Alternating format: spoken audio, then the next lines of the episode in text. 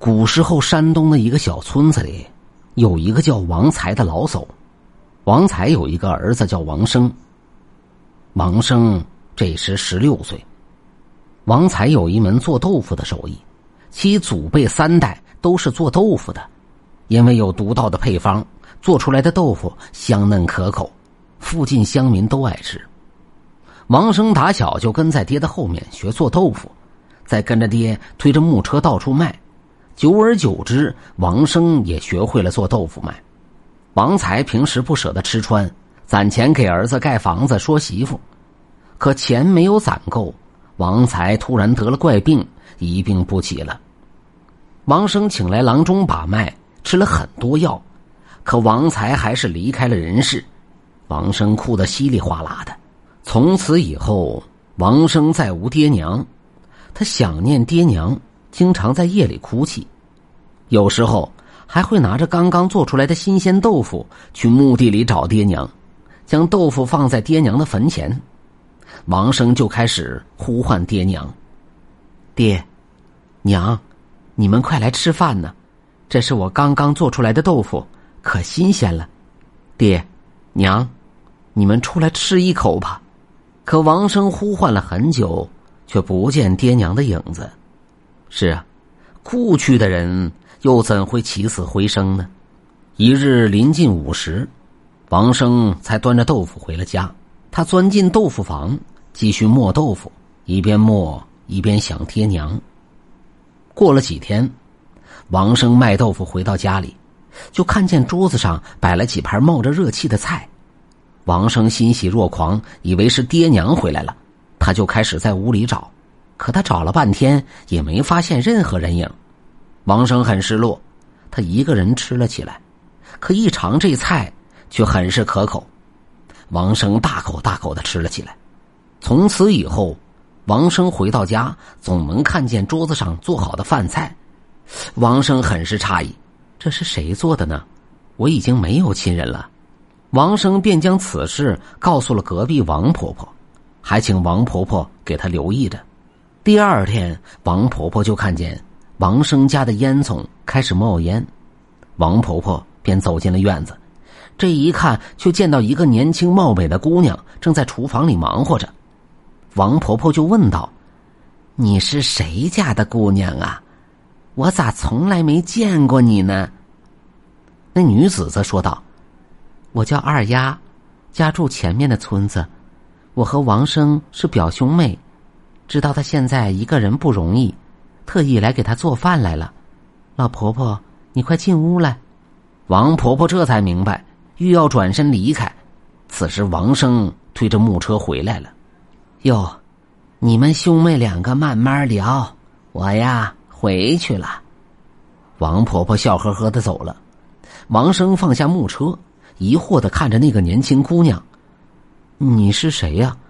我什么时候有你这个表妹了？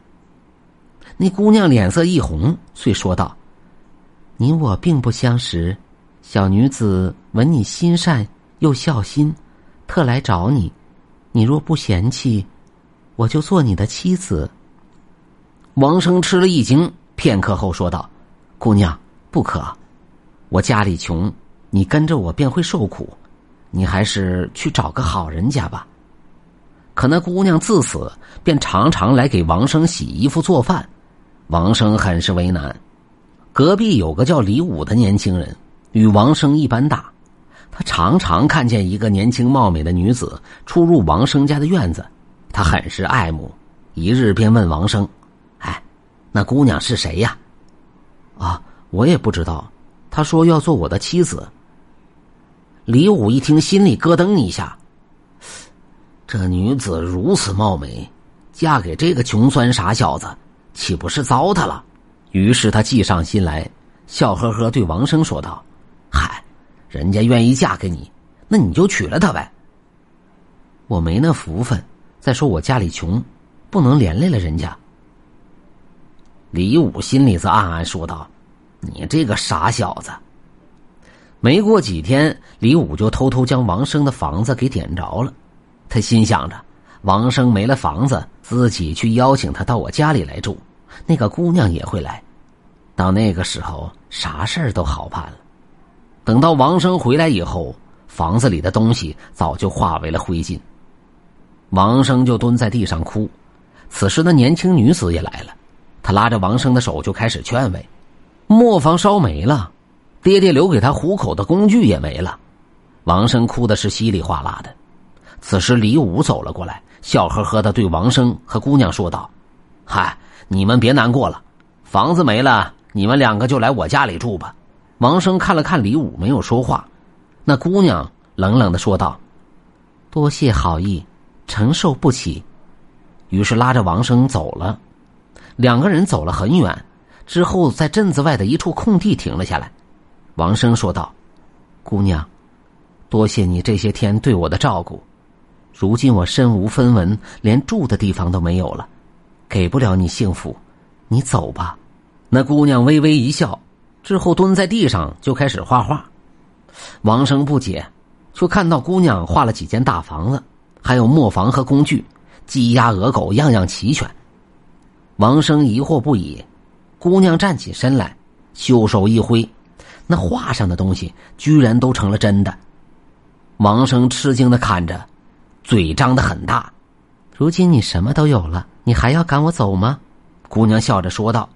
王生无言以对。后来两个人结为了夫妻，孤苦伶仃的王生终于有了家，他和姑娘一起磨豆腐卖，日子过得很幸福，很开心。后来有一天夜里，李武家的房子突然着了火，家里的所有都化为了灰烬，李武的手因此受了伤，落下了残疾。此后，李武再也不能害人了，想来这便是他做坏事招来的恶报吧。